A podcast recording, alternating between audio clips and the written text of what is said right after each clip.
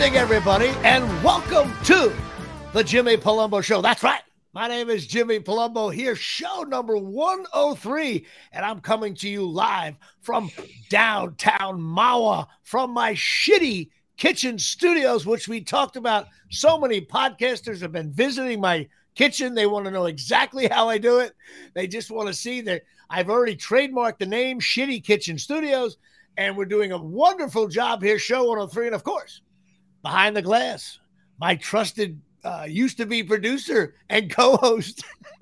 used to be trusted or used to be the producer? Well, you, you used to, you're trusted. All right, so still, still trusted, but um, used to be producers. All right, all right we're, we're, making progress. I mean, I'm at least I'm trusted, right. so that's the most important. It's your friend and mine, Chris Gucci from Chop Sports Media making his uh, appearance here on show number 103. Christopher, how you doing today? I'm doing well. I just got back from a little uh, a little ski trip, snowboarding trip, so I'm banged up, but overall I would feel I'm feel good about myself. I'm not dead. You know, that's a plus when you're right. going down a mountain. But yeah, fun fun times. I'm back to do go. it. Episode right, 103, so bro. You, you Episode 103. How the hell have we done 103 episodes already? We've done 103 of these. I'm blown away by this. And I, first of all, this is such an exciting show, though, Chris. There's things going on here that you don't even, you can't even fathom. Uh, first of all, as you know, I grabbed my stack of baseball cards and I took one name off the top doing my prep, and something very unique happened. There was a football card stuck oh, in this sh- pack. I don't know why. And it is one of my favorite players from years ago. Not favorite, one of the guys I like, Brian Kelley, linebacker, known as the Crunch Bunch, the original linebacker when LT joined the team. Uh, number 55, Brian Kelley. Whenever someone turns 55, I always say they're Brian Kelley now. Uh, listen, I learned some things. Number one, he played for the Giants 73 to 83, which means he played during the shit years of the Giants. Okay. Uh, they didn't get good till he arrived. And then they, they finally made the playoffs. Then the strike year. Then Bill Parcells took over. And then they drafted Gary Reasons. And Brian Kelley just retired. Okay. At, uh, at 1980, after 83. And the weird thing is, I can't find anything about him. He did one interview I saw on MSG. I don't know where he is, but he was uh some interesting stuff. Um, I think one, setting started, record for guys for the most shows in a row. You're going to say a guy that I've never heard of. Okay, well, you before your I'm time, impressed. but six people drove off the road. Uh, listen, he's 71 years old now. Played from 73 to 83, um, and he started every game from eight out of his 10 years in the league. He had 15 interceptions. That's not bad for a linebacker, right? 10 years. Not bad at all. Um, and here's a funny thing it's on the back of his card, and this is for Dave Sturcio, another owner of Chop Sports. It says here uh, Brian once worked for the Dallas Cowboys in their training camp, probably late 60s. So that's another tidbit. Um, and that's it. My Brian Kelley, linebacker, you know, 10 years, good players. Everyone considered him a solid player when I first started going to the games. And uh, that's all I got you know, he played with Carson and Taylor and Van Pelt as a weak side linebacker. All right, Chris, who do you got? So, all right, I was gonna do things like first of all, I I said I have my player, and you were like, oh, we're gonna do things a little bit different today. You're gonna see, and that was not any different. So I, am thrown by that, but I luckily well, it wasn't. Had, it wasn't a. It wasn't a baseball. It was player, not a baseball player. So that's all right. Fair fair point. Um, fair enough. I did not I go always, with a football player have, because I didn't I didn't get the memo. That was the but I'm going to go with Carney Lansford. Everybody remembers Carney ah, Lansford. I, do I know you have to yeah, remember. The reason why I remember Carney Lansford, he sticks out to me, is because he had the helmet. He was the first guy, or the only guy I remember back, way back in the day, that now, he had the thing that covered his face. He had the right, helmet. He was with the Am I uh, Brewers? The A's. The A's. He probably oh, played with the Brewers, but he was definitely in on the A's for a while. Carney. Yeah, I remember Carney Lansford. Yeah, for sure. And he One had a unique. Didn't he have a unique stance as well? He did. I remember he did. Wiffle ball. He also he had like him you know, one of the best baseball names of of that era, Carney Lansford. Carney Lansford, yeah, like like a kid in high school. His name is Carney Lansford. You know, he put seven hundred. You know, yeah, or maybe not as good as Johnny Trino, but he, he probably had a. He was almost as good as me in softball. Uh, but, but uh, yeah, Carney Lansford. Lansford. I appreciate that one. That's a good one. So we got Brian Kelley and Carney Lansford. Now, let's get right to it, Christopher. Now, as you well know, those of you scoring at home, some of my fan base, they were everyone enjoyed the Patreon streak that I was on. I was just, I mean, bases loaded, you were walking me. Joe Rogan there, was there's shaking. Now, there's a new streak forming, and it's the hitless. It's games without a hit streak. Okay. okay. See, this is why when you start to doubt Jimmy Palumbo, AK Johnny Trino, this is where you run into trouble. Like this is why I'm better than you in all sports because you would get you would get sloppy if you were a pitcher facing me. You would be like, "Oh, this old guy, he sucks." And then what happens is we got stuck at 24, Chris. And then hours after my podcast, just hours, I realized I still had another nephew. That's right.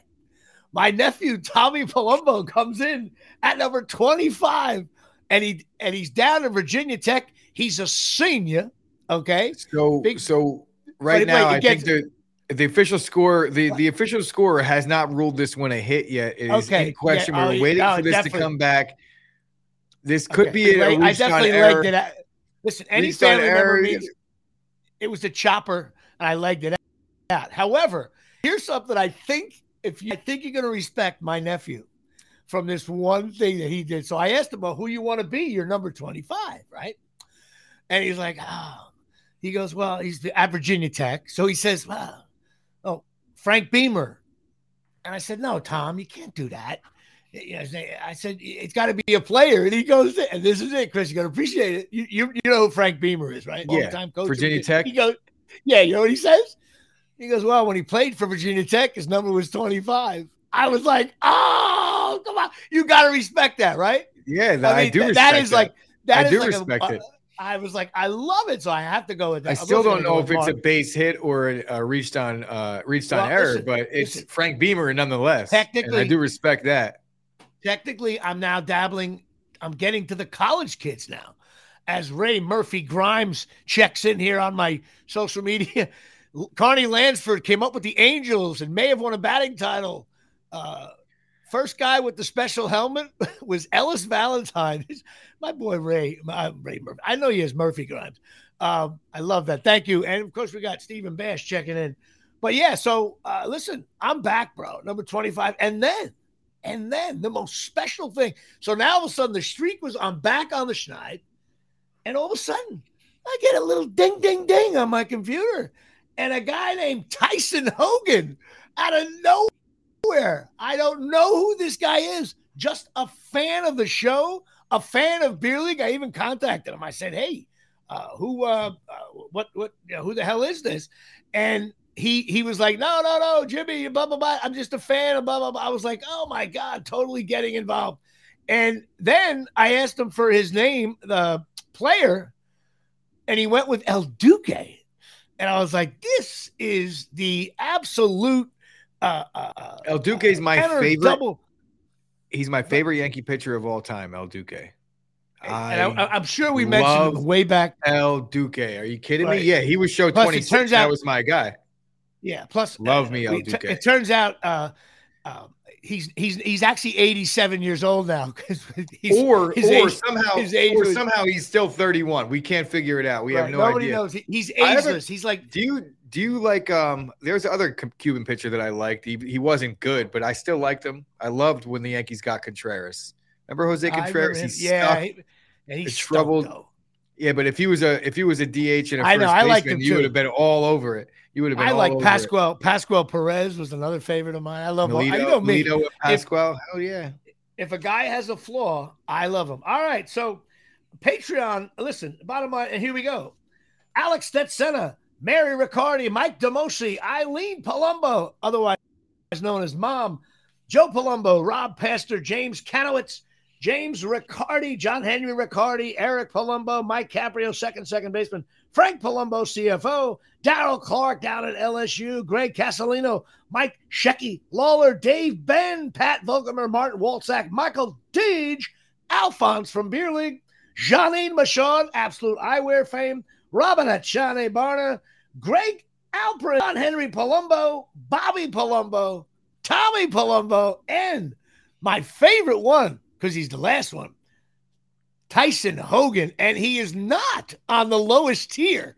The that so that means that's a double off the wall, bro. So I am back. Joe Rogan's people are very nervous. They smell it. Jimmy Palumbo's podcast is coming to a theater near you. I'm on my way. And hopefully, if I add enough of these up, I can pay my cable bill here at Shea. Um, all right. Without further ado, let's get to a couple things. But we have a really cool guest coming up in a few minutes. Uh, I, I have no idea where the interview is going to go. It should be fun, as always. Uh, we got to talk. There's only one. There's really only one sports story going on in the world right now. It's the New York Knickerbockers, bro. I mean, first of all, I, I really watched them the last couple games, and I came to a couple of conclusions.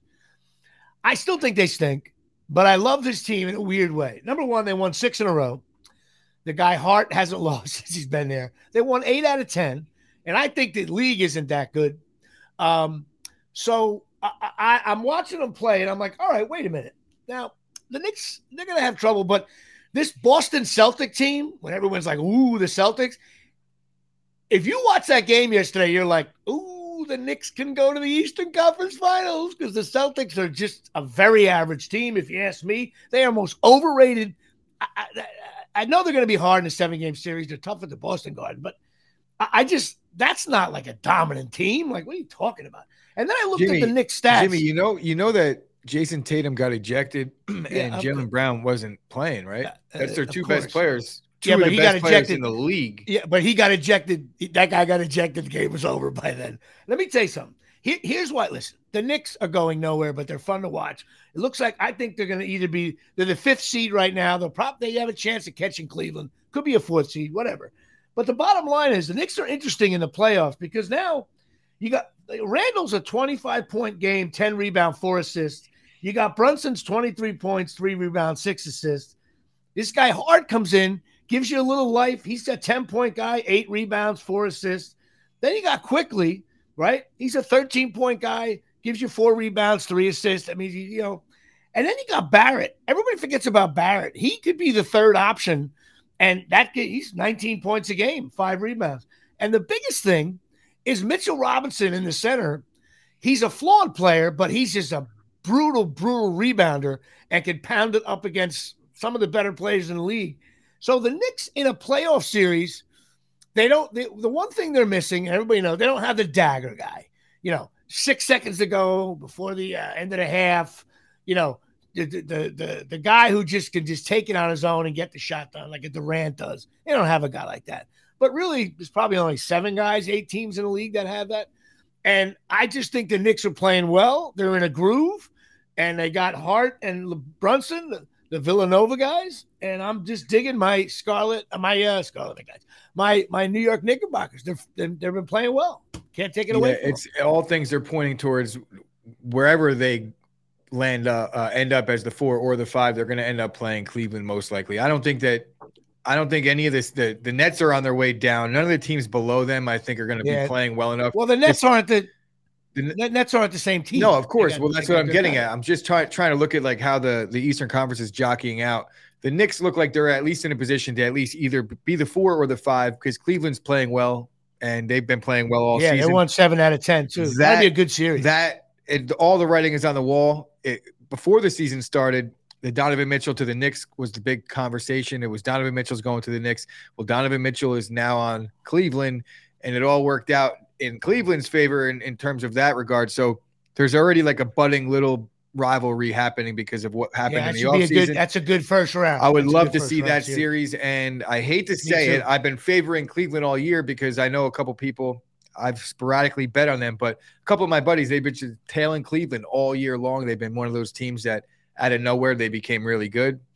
Um, right. I would pick Cleveland in that series just to be a hater, if I'm being honest. I get it. I get it. But you got it. You got it. It's going to be a good one, say though. that about Cleveland. Got to say it about say that about Cleveland. I said it today. On, I said it today on one of my shows that um, I was wrong about the Knicks all year. I could keep on so acting like they're not going to be good. They're not going, but you know, at the end of the day, the Knicks are probably going to be the four four seed, really maybe right. the five. I don't think but... they there's six games back of the three seed. That's not happening. All right, no, so my Knicks are fun to watch. Good too. Philly's playing good too. Listen, the Knicks are fun to lot, watch. All my friends in Connecticut who can't get MSG on their cable, it sucks. Um, after years of not caring. And so the other thing is my Rutgers Scarlet Knights. What a crazy game Sunday. Uh, they had uh, three games left uh, at Penn State, at Minnesota, and home against Northwestern. They're getting their ass kicked at Penn State. They're down by 19. And then Rutgers comes storming back with their great defense. Uh, but here's the weird thing I was playing pickleball during the entire game. I was able to watch the last minute of the game uh, on my phone in my car. Okay. And then I had it taped, and everybody's calling me after the game. Oh my God, what a great comeback. Yeah, Rutgers, great, great, great, great, great. But they were watching it live. I went home. I said, let me watch the, you know, let me watch the DVR. I mean, let me DVR this.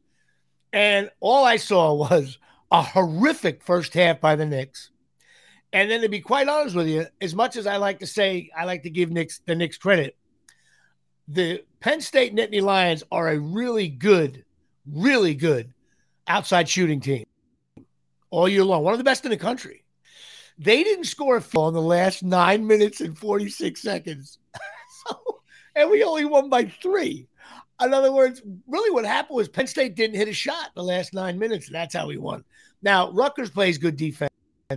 They have probably five defensive team in the country statistically with all that stuff. And I give I got to give them credit there, but you know what? You miss any any. I'm trying to, any sport where you miss things during the last nine minutes of the game. So if you miss field goals, you miss interceptions, you miss completions. Yeah, it's like miss... the Super Bowl where you, they scored every single time they had the ball in the second right. half. Yeah, that's yeah, why. So you, you get yeah, that's why you lost. So that's out. Um, but anyway, the Scarlet Knights, they're 18 11, 10 and 8. I think they clinched a bid with that win uh, even if they lose the next two, which they could, you never know. And that's it. So it's all about right now uh, the Knicks and the Scarlet Knights. Basketball's back in my life like it was a couple years ago. I'm wearing the Mr. Bubbles t shirt for my nephew Tommy because when he was little, he got a huge kick out of this. I used to wear my Mr. Green Jean shirt and my uh, uh, my Juicy Fruit shirt uh, that my mother got from sending in box tops. So funny. And I wore that every down the shore every year. The nephews running around always got a kick out of it. God bless America. But now we have a sponsor of my little. Uh, oh, you know what I didn't do? Before we even get to that, we're going to have Adam on in about one minute. I forgot about Absolute Eyewear. That's right. Absolute Eyewear, 42 Main Street, Woodbridge, New Jersey, 732 326 3937. Chris was so ready to say eyes, didn't give it to him. Craig and Johnine Michaud, their best op- optical place to go. Go down there. It's down by the train station. They got full service stuff. They got prescription eyewear, prescription sunglasses. They got safety glasses, sports glasses, contacts. They got for the kids. They have Ray Ban, Coach, Ralph Lauren, Jimmy Choo, Silhouette, Michael Kors, Vogue, Maui Jim, Costa Del Mar, and they like Charles Oakley. And go down there. They got uh, discounts for seniors. Mention the show. They'll give you a deal. They're open five days a week. They're closed on Wednesdays. Why, Chris? Softball on Wednesdays. They're closed on Sundays. Why, Chris? That would be Giants football on Sundays. Jimmy. There you go. All right. So Chris finally is getting it, getting really in a groove with finally that. 103 and, episodes and I, deep. Now I skipped absolute eyewear, so um, uh, that part, so I had to get him back. And I also have to mention my interview is sponsored by cornholelevel.com. That's right. Go to cornholelevel.com. They're 19.95. I'm going to hold it up right here. Here it is. This thing hooks right on. You move it around, get it just right. The legal, perfect to and fro to get your. Because you know what, Chris? You're the kind of guy. You're half in the bag at a bad barbecue in Linden and all of a sudden you you realize that this poor guy he has warm beer and warm potato salad. And all of a sudden uh, uh, is my picture not clear? Sam grasso is telling me i'm blurrier again. I don't understand. I don't know what i need to do. I look clear as a bell here. Um, um, anyway i'm going to keep on doing the show because i don't care. Um, there's nothing i can do. Sam i love you. You know tell you what if you give some patreon i'll be clear as a bell the bribes going on. Anyway, uh, Chris, you're the kind of guy you, you would go to your car and get one of these cornhole levelers, and hook it on so the guy has the proper board. Go talk to cornholelevel.com. 1995, you get a absolute uh, an absolute. I should give away free sunglasses with a pair of these or something. I'm going to combine since they dated in high school. Both owners dated in high school. Why can't we have a every time you order one of these, you get like a I don't know a free housebreaking weaving pad or something. I don't know a little combo. Anyway, which brings us, who's been sitting so very patiently here at Shea, brings us to our guest. Now, I stumbled upon this man uh, via his Facebook posts. Now, when I say stumble, I worked with him uh, about 30 years ago or 27 years ago. not going to say how old we are. He was my um, agent commercially in New York and LA. He ran a business called Acme. I'm going to bring him right on the show. He's a funny guy and a stand up. And here he is. Hang on. Here he is getting involved. That's right. That's right. Here he is. All right. Mr. Adam Lieblein. Is, is the sports shit over? I, oh, I, I know, just, I know. I knew. I, I listen. I talk about sports at the top of the show, and everybody gives me shit for it. But you know what? Some oh, people like it, some people don't. I'm like the licorice of podcasts. It's fine. It's fine. It's fine. It's just not my bag. I I, I deal with actors and comics, you know, and and uh, and I'm showbiz.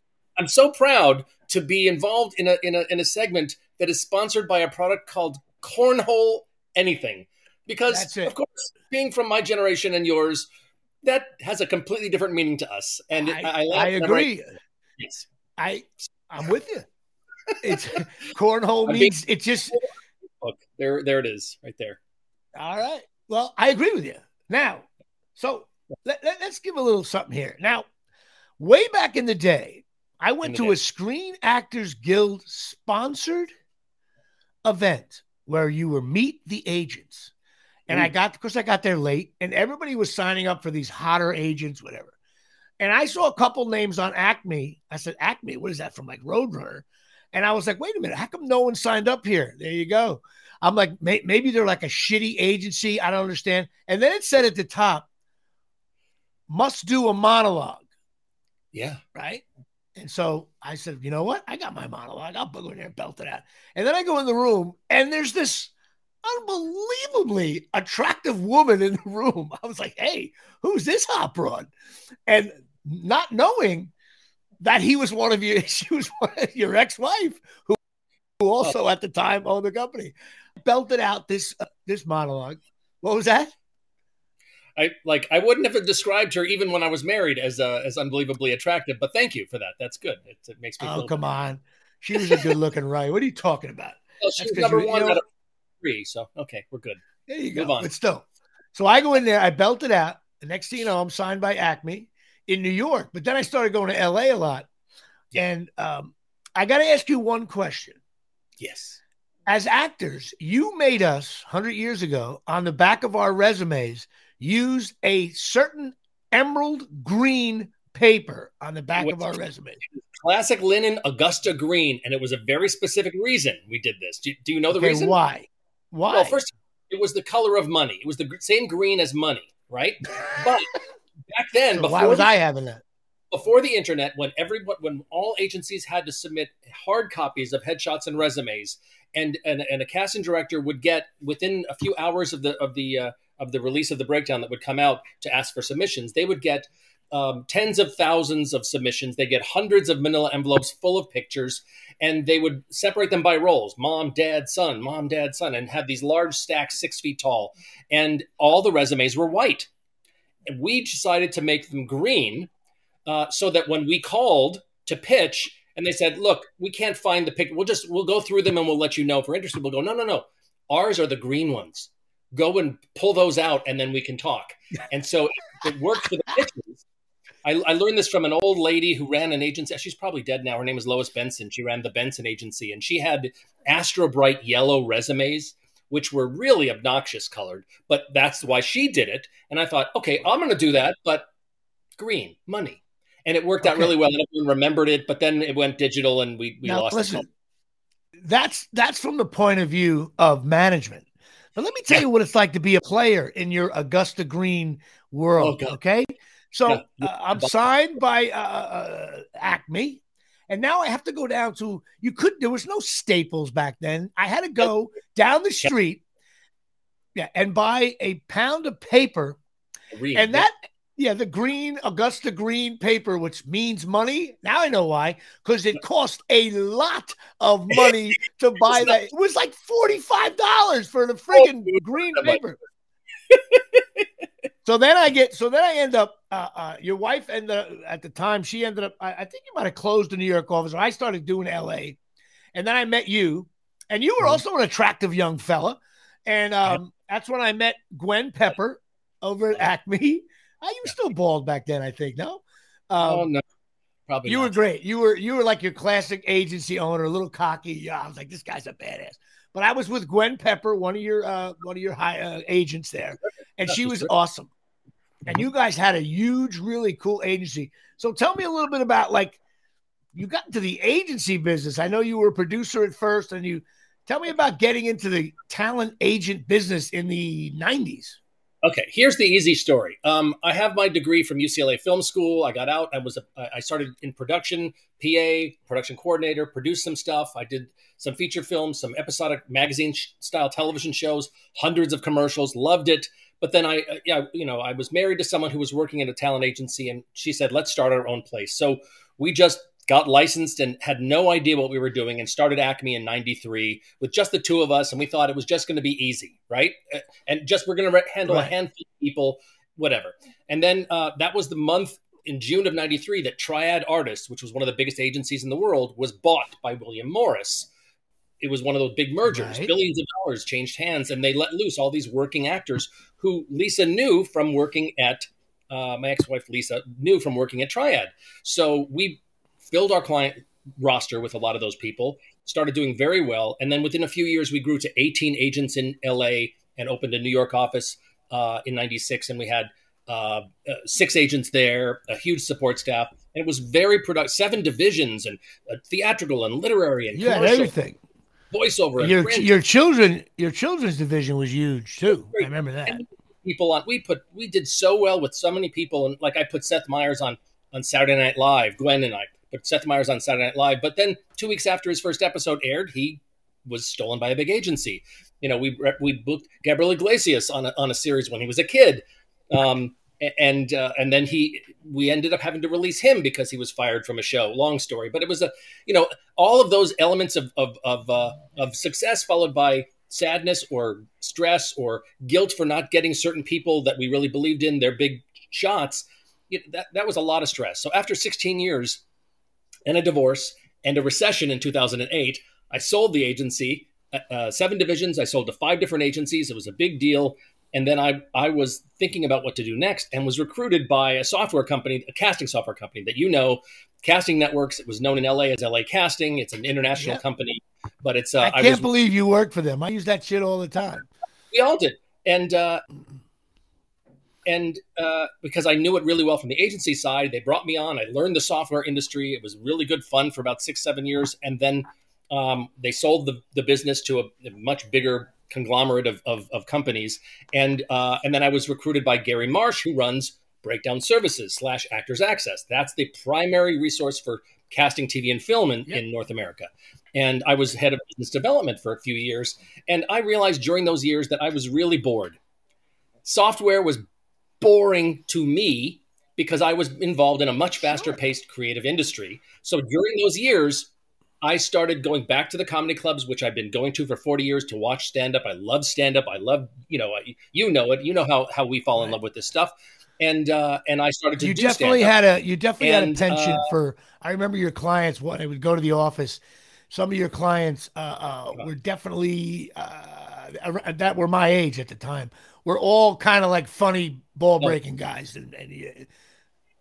Craig Shoemaker, I had uh, Ahmed Ahmed, yeah. I had I had tons of clients back then for stand-ups, and I would love to go to the clubs and see them. I even represented at one point uh, Mark Lonow, who was Bud Friedman's partner in the Improvs back then, and so I would get in there all the time and and uh, and watch shows.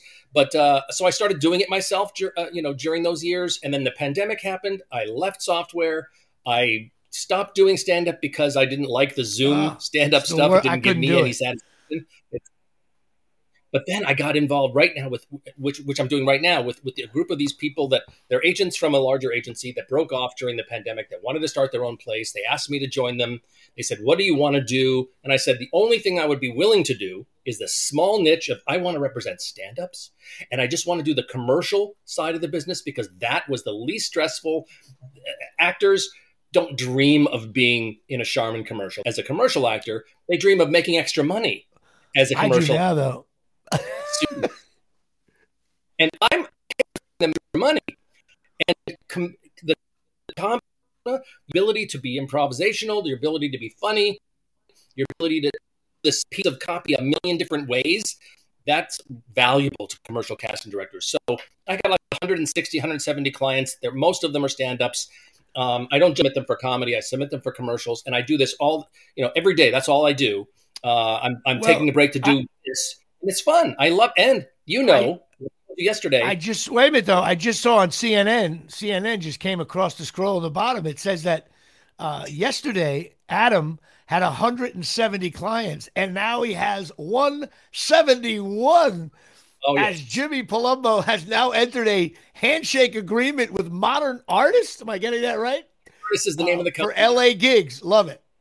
Uh, yeah, I, am We're gonna have a good time after this. After this the Zoom after this live, I'll, I'll send you the, the, the onboarding thing. We'll do it. It'll be fun. It's it's uh, It'll be fun. And, and, part of one of the things I love doing uh, to to help develop my clients and to, to make the relationship with me and the casting community better is I produce, and I told you yesterday, I produce shows monthly. I, I, I was doing it for a year or so at Flappers in Burbank. Now I'm doing it at the Hollywood Improv on Melrose, and I produce shows once a month. I put eight, of, eight, seven or eight of my clients on the lineup, and I host it. So I get my ten minutes of material you know, on stage every month, and I, I'm I'm very happy to do that. You get your rocks off that way. It's great. Casting directors, food and beverage, and tickets, and uh, and I, I, got a videographer and a photographer, and we give all the material to the to the clients without having them pay a, a dime, and they get paid by the club. The club pays them ten bucks, ten minutes set, ten bucks. That's what the club does. It's it's so. This is a dream for me because I know you've performed at big places around the country, but I've I've been dreaming of this thing at the Improv for forty years I, 40 years ago, I drove up from Long Beach, where I lived, to the Improv at 18 years old to to watch live comedy for the first time, and I was turned away at the door because it's 18 is too young. You have to be 21. Ah, so that's right. I had to wait three whole weeks until I got my fake ID in the mail, and I used my special ID to come and start watching comedy. And I think I told you this yesterday that my uh, 40 years later, when I first got on stage there, my 18 year old daughter used her special ID to uh, come watch her dad do uh, do a set. And you're and now you and your daughter is uh, uh, working her way up the casting. I was googling you and um, and I was like, uh, you know, uh, this the family is in. You guys are full showbiz. That's wonderful. Well, you know, I, my my second wife, casting director on the board of of, of, of governors at the uh, the TV Academy. She was on the board of directors at the, at the Casting Society of America. My first wife is a literary manager now. She doesn't run, you know, run an agency. She's, she manages literary clients, does very well. My uh, my current wife's a doctor. So, uh, but you know, she's a doctor. Ah, but uh, you know what? I I love your timing. So you marry showbiz women, and then mm-hmm. you get older. And what happens when you get older? You get sick. You and need a doctor. You have someone right there. You need a doctor. But the, the, the, the, fun part about it is I met her while I was teaching. I teach at UCLA. I've, I've been teaching there for 29 years, a business class for actors. And uh, she took the class. So she's she was an actress. So that's. But I'm going to get listen. I'm going to get nervous if like 10 years from now you end up marrying uh, someone who owns a funeral home. I'll get nervous about that. You know what yeah, I'm saying? I, I, I, I, that would be sad to me because that. Uh oh no, uh, probably someone who owns one of those uh, cremate and, and distribute at sea the ashes places. That's yes. better. That's that's what yes. I want. Get rid of All me, right. the ocean. I don't. Well, I got a, a, couple of things I want to really ask. Um, yeah, go ahead. Uh, number one, UCLA is going to be in the Big Ten in, uh, two years. Not that you care. Um, I, I got to ask you this: What you're you're on the ground? You're on you're on the ground of comedy in LA. Uh, I want to ask you, A, what your thoughts on the state of stand up comedy in LA now? And maybe the changeover in the last 10 years. I want to, I know you're, you're, you're fully in it. So I want to hear it. Fully in it. Oh my gosh. Uh, in the last 10 years, it has t- it, a huge sea change because the, the internet, uh, social media, the, the ease of connecting to tens of thousands of people in your general area uh, uh, that could potentially come to a comedy show has allowed bars and restaurants uh, and even the smaller clubs to fill a room for a night. So there's so and there's a lot of stand-up comedy schools and classes, and both online and in-person classes, and a lot of the clubs sponsor them, and a lot of other independent teachers teach at their homes and or at the clubs, and they do showcases at the clubs when they're done with the shows. There's a lot more stand-ups now than there, there was 10 years ago, and a, and a hundred times more than there was 25 years ago. Uh, you know this, and it's uh, right. and it's for me. I go out every single night. I go out. Uh, I'm in Los Angeles, so the, the three main clubs in the Valley I go to are uh, Flappers, Ha Ha, and Comedy Chateau, which started during the pandemic. And then in the city, it's it's the it's the Laugh Factory, um, the the Comedy Store, of course, and the Improv. And then now the, the the the Hermosa Beach Comedy and Magic Club has reopened, and the Ice House in Pasadena has reopened. These are the main clubs in that area. Yeah. And then you go further south, you get Comedy Store in Long Beach, and the, the Stand Up in Bellflower. It's great club. These are great clubs, and I go there. The, every, uh, yeah. Is the improv of down by Long Beach still open? That there was a big club back in the day there. Not, not, not factory Long Beach that I know of, but there's a lot of bar shows at in right. all the, I mean, any given night there could be like ten shows that I have a choose to choose from. I like going to the clubs because the, it's more hit than miss when I'm seeing comics at the clubs. Um, but I will go to bar shows. I will go like last night. Oh my god! Last night I went to the Bourbon Room in Hollywood. I had never been there before. Um, everyone was a headliner. I mean, from Tiffany Haddish and Patton Oswalt and and and and uh, you know, and they were they were not even the most famous people on the and Nikki Glazer. I mean, everyone was was a, was a headliner. Um, but then you go to another type of uh, uh, show just down the street, and they're all middlers or featured players, and they're doing their seven minutes or you know five to ten minutes, and it's sometimes it's excruciating, and I and I have to sit you know through ten people right. to find one that I go, oh, you make me laugh. The others need work and then I go to the open mics at places like the Fourth Wall, or even the the the uh, the, the, the, you know the the three minute open mic sets that they do at the um, at the store and at the improv lab works that kind of thing, and it's it's it's hit and miss, but mostly miss. People are trying; they're really trying hard. You know, it, it's the the industry is big in LA, but there's no money for any stand up to make in Los Angeles, really, until you right. you, you really good and leave LA to go on tour. You're well, here listen, to uh, the down and then you go on tour. That's it. The the uh, it's any city. I mean, you know, listen. Yeah. There's to me uh, a headliner. You know, I'm I headline, but when my name's up on the marquee, it's not like you know it sells out in five seconds. I, yeah. There's there's headliners where you know you, your name's up on the like even someone like a, a Patton Oswalt, who's a headliner. If his name is on a marquee at a, at a theater in New Jersey, he'll, he'll sell tickets. But like, it's not like you know. There's I, I feel like there's only 30 comics that when their names up there, people go, "Ooh, you know who's yeah. over at the blah blah blah," and everybody else is just awesome, awesome. Uh, yep. I know Patton personally years ago. I met him with Mad TV days, and uh, and but like nobody cares. It's a different. The venue itself has to sell the tickets.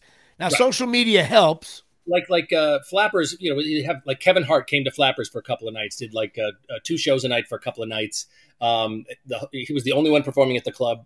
He got a door deal. Everything from the door goes to him. They, he set the ticket price high, and every seat was was was sold. And there's no special, no passes. No no one got a comp to that show. Right. And it's and they didn't. All they had to do is put out an email, and Kevin's people, and every seat was sold in five minutes. Um, and right. he would do. The, he also he probably has 80 million followers. Every yeah, millions. Every club he did every club in L.A. and did the same thing because he wanted to. Because if you if you live closer to Flappers, you go to Flappers. You live closer to the Improv or the Comedy Chateau or the Comedy Store, right. and he just in and did his thing. And uh, he's at a different level.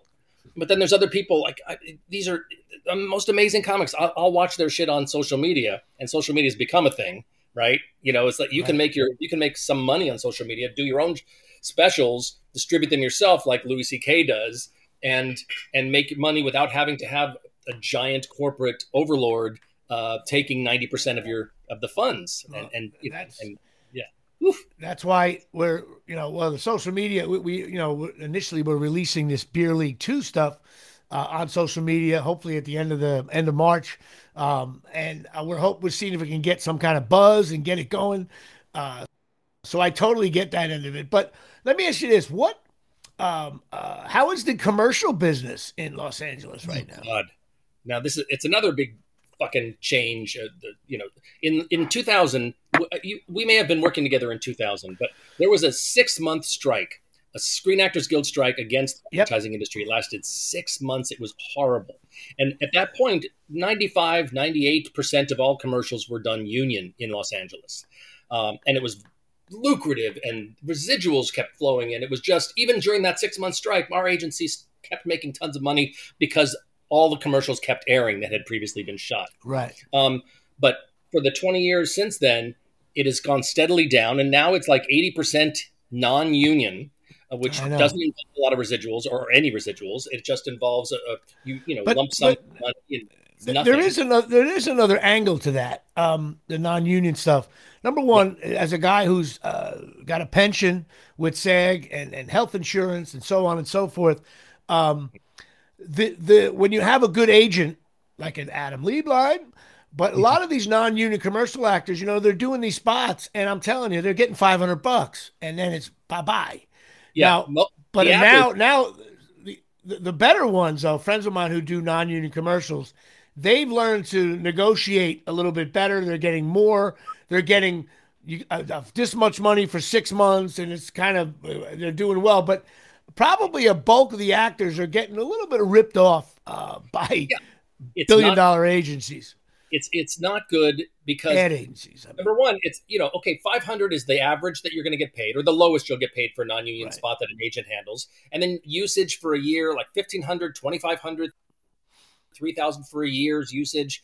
But then you have to imagine your agent, if you have one, takes 20% of that okay and you get the whole thing it's not paid through salary you get the whole thing in a 1099 you get the whole flat fee and you got to save 30% or 40% of it for taxes so you don't get that much money, and your your tax burden in April 5th, April fifteenth is much more than you thought it was right. going to be. So it's kind of get, you kind of get screwed. Now, what, what but, is the deal uh, with so, agencies? They used to charge ten percent. Now it's twenty. No, all union stuff's only ten. Right. Non-union uh, for print, and here's here's where it came from. It used to be uh, uh occasionally, like our agency Acme would would would book a non-union job, you know, once in a blue moon, and we would say uh, we'll only take 10% or they're giving us an agency fee of 20% on the non-union stuff. We'll just take that and you take all the talent fees.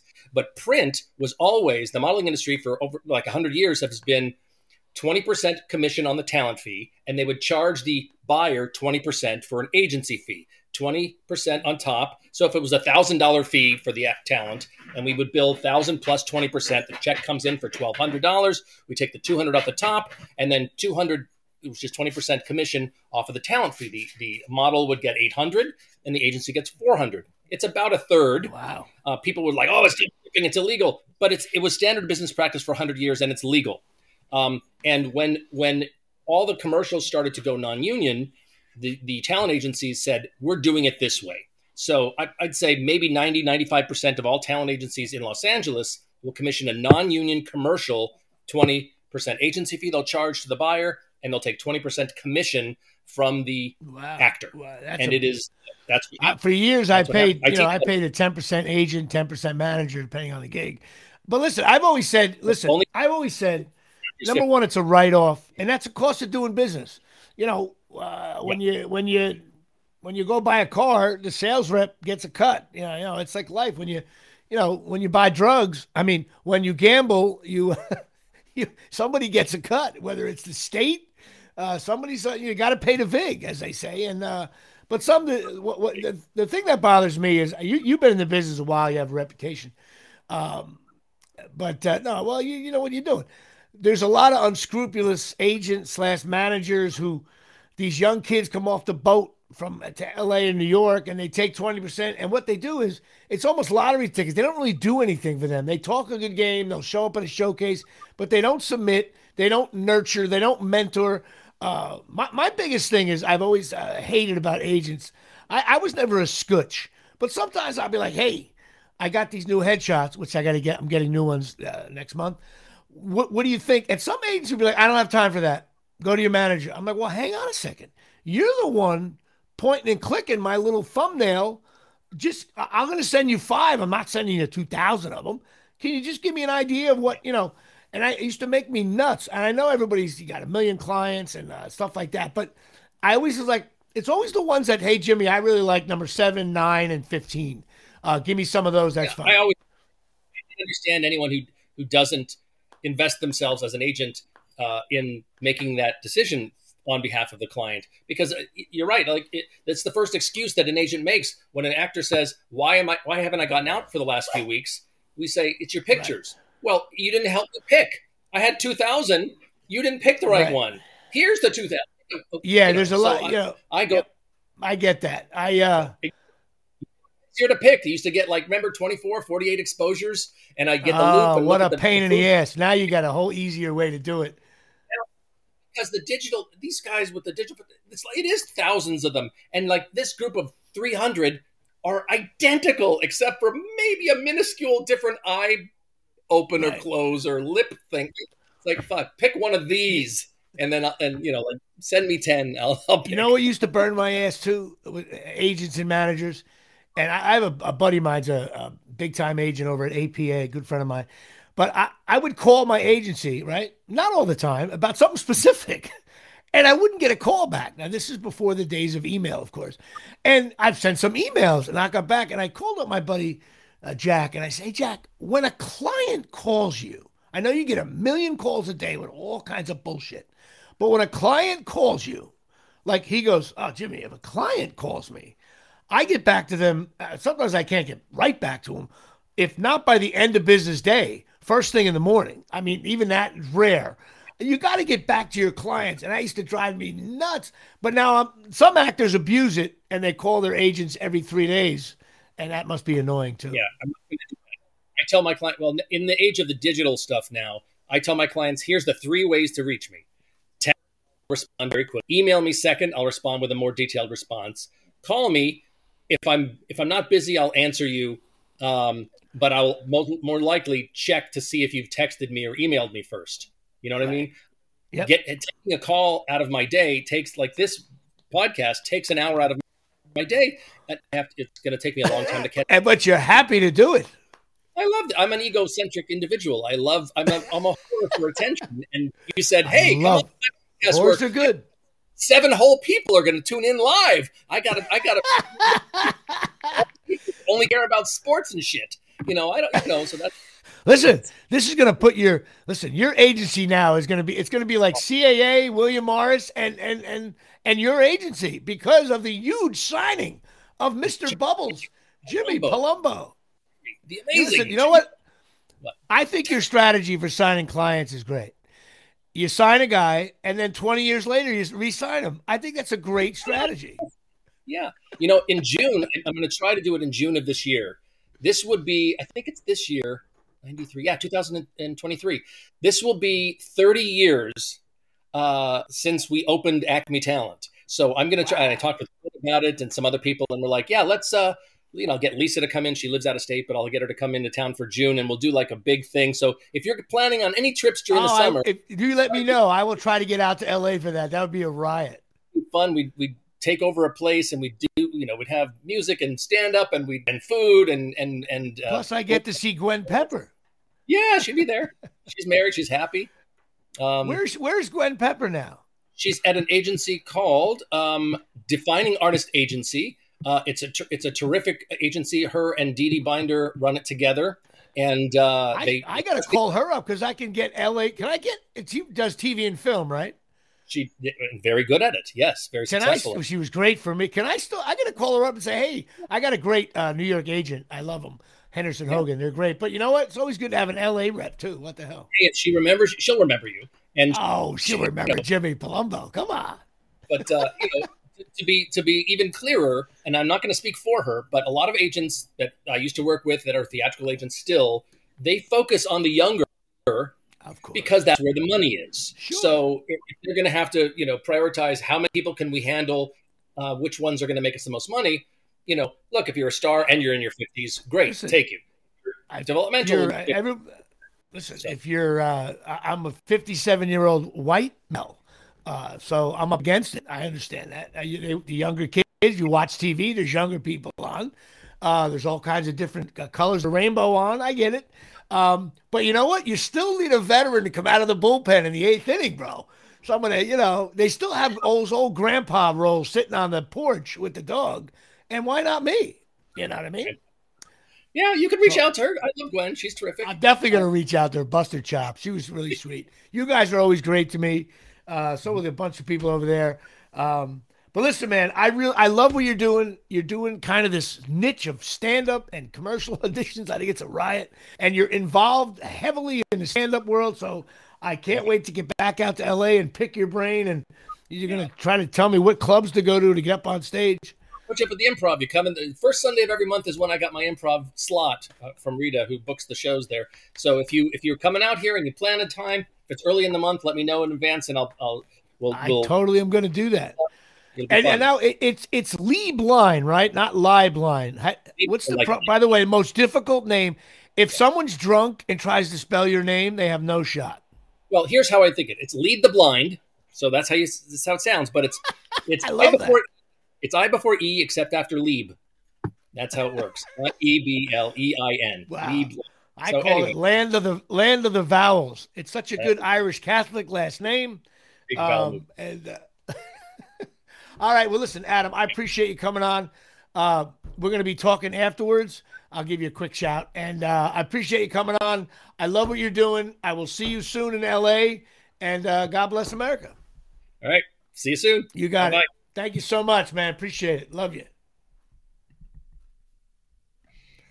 All right, Adam Lieblein getting involved, uh, uh, coming on the show. Uh, we we're going to be working together a little bit. Some LA commercials that come through, um, and I realize I'm I'm an old veteran, but you know what? You need someone to give you innings on getaway day. You know what I mean? You have that Wednesday yeah, game. Yeah. You're traveling on Thursday. You don't want to blow your bullpen. Big series of Fenway on Friday, and you're down six one in the fourth, and the manager comes down and says, "Jimmy, I need you to go five. I need you to get us through this." You know, then they chip away. Next thing you know, it's six five in the eighth, and I'm still, you know, firing my 81 mile an hour fastball. Uh, he's a great guy, uh, good agency, always was fair to me, so I always appreciate that. Thank you, Adam. Um, all right, well, of course, as I'm in showbiz, I'm chasing miracles. But now, a lot of actors chase miracles, Chris. But I go to chasingmiracles.com. That's right. They have these unbelievable hydration water packs. Go to chasingmiracles.com. You got to talk to Tommy and Donna. They will walk you through this thing. There's little packets you put in water. You get trace minerals, or increased strength, stamina, overall good health for the body. It hydrates your body. There's alkaline alkaline levels. It's really cool stuff. Um, and the packets could be used, as you were telling me, uh, on plants. You could put it in your garden. Really, really cool stuff. Um, go check it out, uh, and you're going to love it. ChasingMiracles.com. Uh, what else did they say? A really cool thing to put in your water, make make you feel better about yourself. Uh, go and Tommy and Donna are cool, so go talk to them. It's awesome. Uh, so that's that. As I rattle through. All right. Uh, briefly, uh, it was nice to see the Yankees spring training. Um, uh, this kid Volpe smacking the ball around a little bit. I don't think he's going to quite make the starting team, but you never know. Um, why not? Why not? Why not? Why not? Uh, you know what I mean? Like, what are we talking about? Of course, you know the season doesn't start until Stanton starts hitting bombs.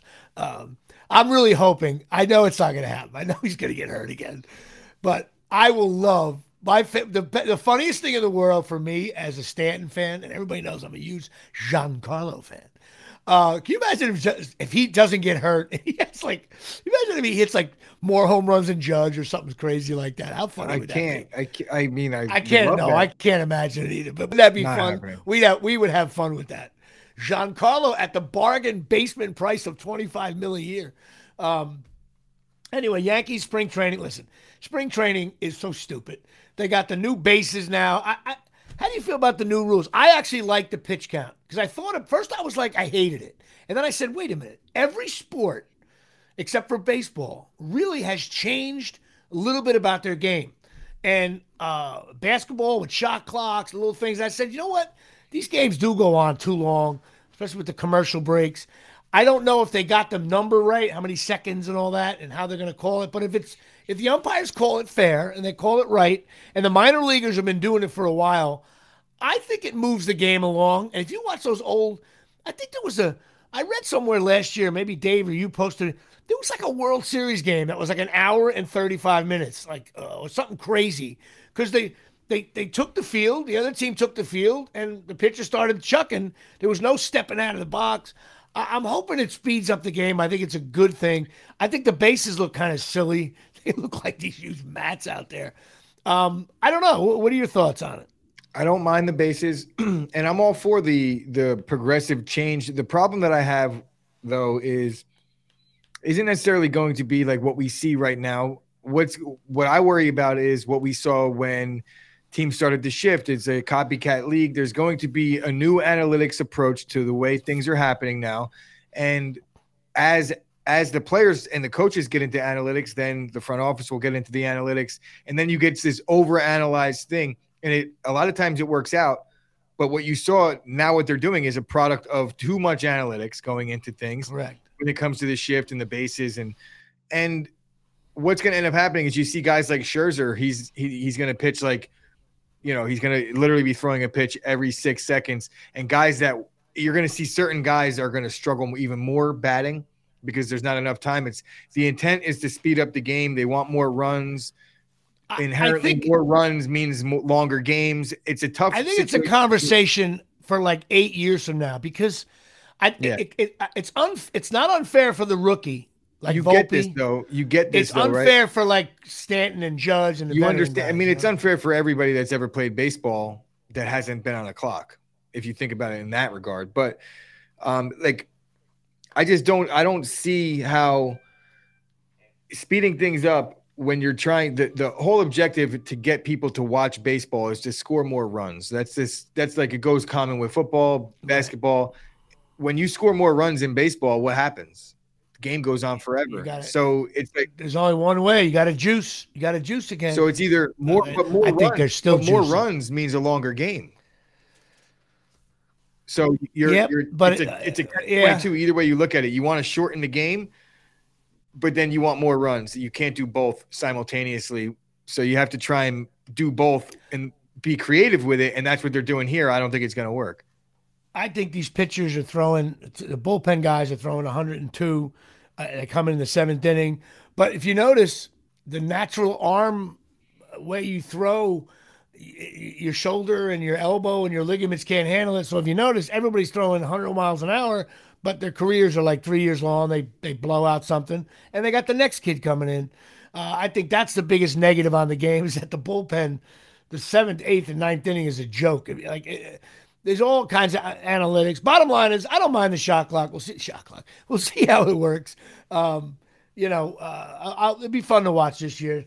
So also pickleball. I'm playing pickleball in a new league, Chris, where I'm being rated and watched. Someone's gonna watch me on the court. I think it's creepy. I just want to smack the balls around and have fun. Uh, I played on Sunday night. I thought I played very well. Uh, I'm back, bro. The pickle game is back. And uh, we got Beer League 2 uh, coming out still March 30th. We got a little bit of a legal snafu we got to work through. There's a chance we have to push that back so we get the paper signed, and so on and so forth. And um, that's it. But uh, let me get this real quick thing out of the way. Pine Tar Bar and Grill. 121 South Main Street, Forked River, 609 489 4286. The best sports bar down near the shore. Go check it out. This place is awesome. Chris, I got to get you down there one day. You'll love it. I go talk to my buddy Tommy. He works in there. He owns it. PineTarBarGrill.com. Food is great. TV's all over the place. He knows what he's doing. Hot chicks working there. God bless America. Also, therapy. Lisa Ruane, 201 725 1251. Give her a shout if you're having some trouble with some mental illness. Give her a call. Uh, she's a wonderful person. She'll get you through it. Again, 201 725 1251. Last thing I want to talk about is uh, this Murdaugh thing. I watched a little bit of the live stuff. Now, you watched the, uh, the documentary, mm-hmm. um, and we, we briefly discussed it before the show. The thing that blows me away about this creep, we were talking about, like, if you're innocent right? And a family member, your wife and kid were murdered, and you're innocent. Like Chris, guy like you, how out of your mind are you on the stand? Like you'll answer questions if I say to you, Chris, where were you on the day of, of this, that, and the other thing? And I'm I'm answering questions with vehement like I'm pissed off that you're even wasting time asking me shitty questions, but I'm also answering them understanding like the scope of a legal case. But I'm pissed off nonetheless. And like, yeah, yeah, like um whatever you got to do, ask me whatever you got to ask. But yeah, I didn't know no matter what, I didn't kill my mother and my brother or my son or whatever the hell was going on there. But right, just overall, what's been going on in we'll call it Hampton County. I want to say it is Hampton County, South Carolina, right. for like the better part of a hundred years. Bro, like how many blind eyes were turned while people were getting murdered and disappearing in this one small county? You, I wonder how prevalent this is like currently still happening where it's, where it's like certain things go wrong. If that kid never got drunk and uh, you know like does anything ever surface the way it did? Uh, i don't know. Right. I, you got to watch the documentary I, the thing, yeah I, I, didn't watch so the, i only watched a little bit of the trial just to see this guy blowing snots out of his bro, nose because he was the crying trial the trial is is like it's a blip on the radar in terms of how crazy this story is you have to watch this which you will now, I'm sure. I will. Of course, I got to watch it now, and uh, I um. So that's a, yeah. I just think if you were if you were if you didn't do something, you'd lose your mind. Um, but I will tell everybody this out there. Don't forget. How can I forget this? Avenel, March 10th and 11th, Friday and Saturday night at downtown Avenel Performing Arts Center, which is at the old General Dynamics site. Anybody over 50 gets that joke. Go check my show out. We are uh, trying to get tickets sold. Get everybody down there. If you're from Colonia or Avenel or Woodbridge High, go down there and see everybody. It'll be like a family reunion. Be a good time. I assure you, except for maybe my set. You'll maybe you'll hate my set. I don't know. Uh, but it's a foot. You're gonna know everybody in the room. Um, give them hell from Avenel, as my buddy Bob Sheeha just said. And um, go down there March 10th and 11th, Friday and Saturday night. Uh, get order your tickets and um, go there and say hello to me after the show. I'll be drinking afterwards and having a good time with everybody. I got to apologize. There's an issue with my ca- my camera's good.